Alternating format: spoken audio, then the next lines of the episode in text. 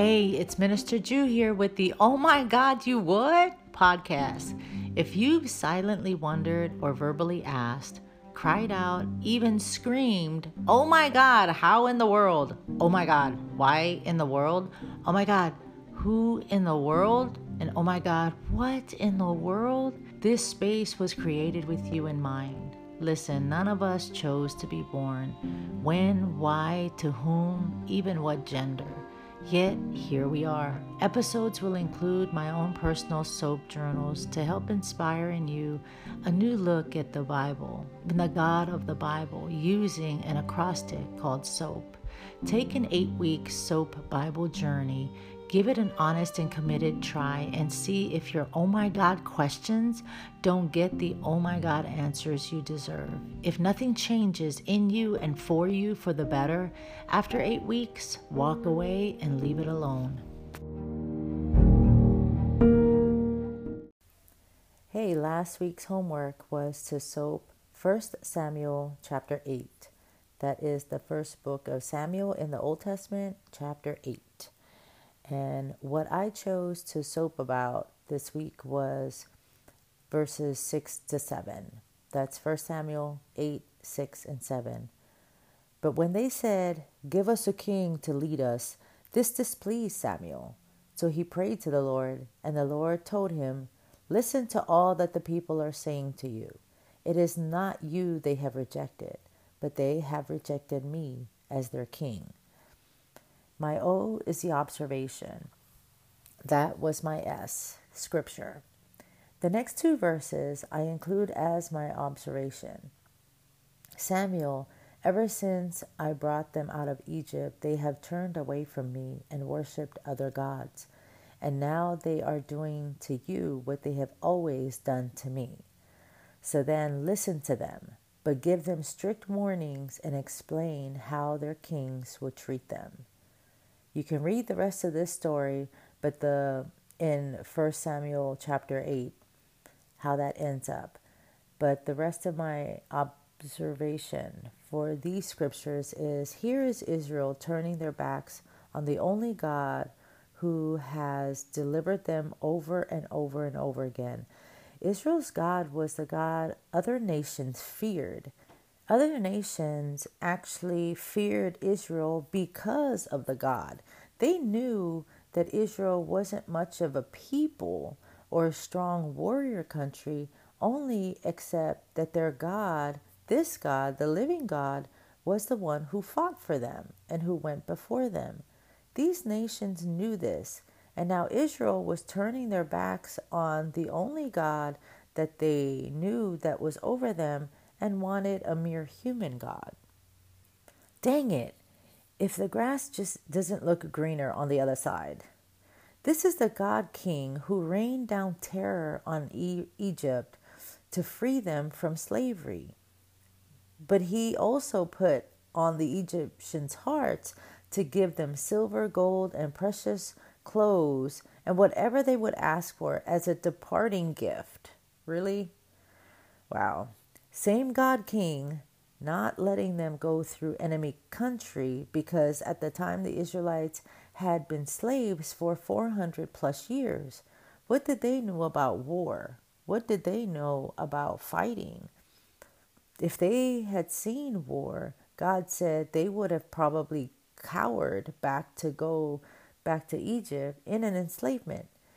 Egypt was not their home, but it was the only home that they knew, and it was better than the unknown that God was taking them to. He provided food, meat, and shelter and protection while in the while in the wilderness for 40 years. Yet still after all this time, not satisfied with who they had, protested to get what other nations had, even if it cost them their own independence. So my application to this this reading was it's easy to read the history of an event and of a people as a reader standing outside history to judge them. Just like watching a game from the bleachers, judging every move the players make, judging every shot, stroke, or strategy from the bench. Which, what was he thinking? That was such a stupid shot. You should have gone that way, this way, shot it this way, hit it there. If only Trump, if only Biden. And then the God who has delivered me from drugs and recreated my life to have a future with a hope stops me right in my tracks with Juliet. If I included your life in the Bible, what would people read? Oh, snap. You think Trump can make America great again. You think Biden will run the country broke. The Bible is a history of real life events. This was not left to you to judge, but to learn from. From the beginning, the first couple in the garden to the last before the return of Christ, people will keep rejecting me as their Lord and King. Juliet, I am love, and love allows for absolute freedom the freedom to believe me, or the freedom to reject me. My life is my own personal living testimony of God's grace made public. At one point, God allowed for me to reject Him as my Savior and Lord, and still the oh my God grace to receive me when I fell flat on my face and cried out for Him to help me. I am in no way better than these Israelites who had everything good going for them and still wanted more, wanted different. Solomon writes, All things continue the way they have since the beginning. The same things will be done that have always been done. There is nothing new in this life. You find that in Ecclesiastes 1 9. People are people, and God will always be king, whether they want him as their own or not.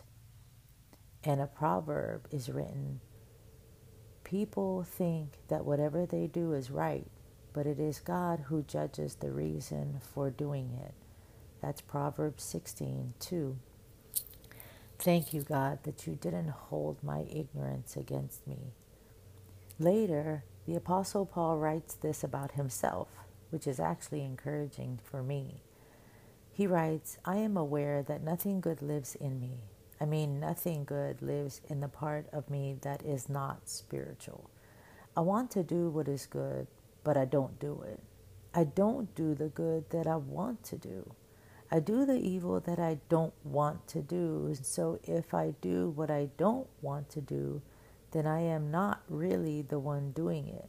It is the sin nature living in me that does this. That's Romans 7 18 to 20. And when I think about Paul talking about the sin living in me, it's it's that thing that wants to do what God is not asking me to do. It's doing my own thing. It's finding my own way. It's finding my own king. It's telling God that I have a better way and there at that there is actually a better person who can do the job. Juliet, don't be so quick to judge what you read but apply it to your own life and use it as a guide for your prayer life. What would you ask me for? And so, therefore, my P for prayer would be Abba, I've asked you for deliverance from drugs and you did it. I've asked you for a changed heart to love you with everything in me, and you answered that prayer. I thank you for always hearing me and not turning me away you know how to answer me in just the way I would understand. Today I pray the same for those listening here, that you would answer them in that special and specific way you do with each of us. I'm so glad you don't get tired of my questions or rants and our doubts, but I want them to experience you tangibly like I have. In this I ask and believe Jesus, your Son Hey, we've come to the conclusion for the SOAP Chronicle of Minister Juliet Parker. The SOAP homework for next week is Romans chapter 7, verses 18 and 20. Do yourself an eternal favor and soap the Bible for yourself. Get to God for yourself. Don't look at the church, don't look at other Christians. Go to the Bible and take your issues to God Himself. Let it be from your lips to His ears. Soap is where the worried, the wise, the weary, and the world are all invited to sit to observe, apply, and pray one Bible scripture for yourself. This is Minister Juliet signing off. Don't just leave people with a God bless you. Be the blessing that God sent you to be. Peace out.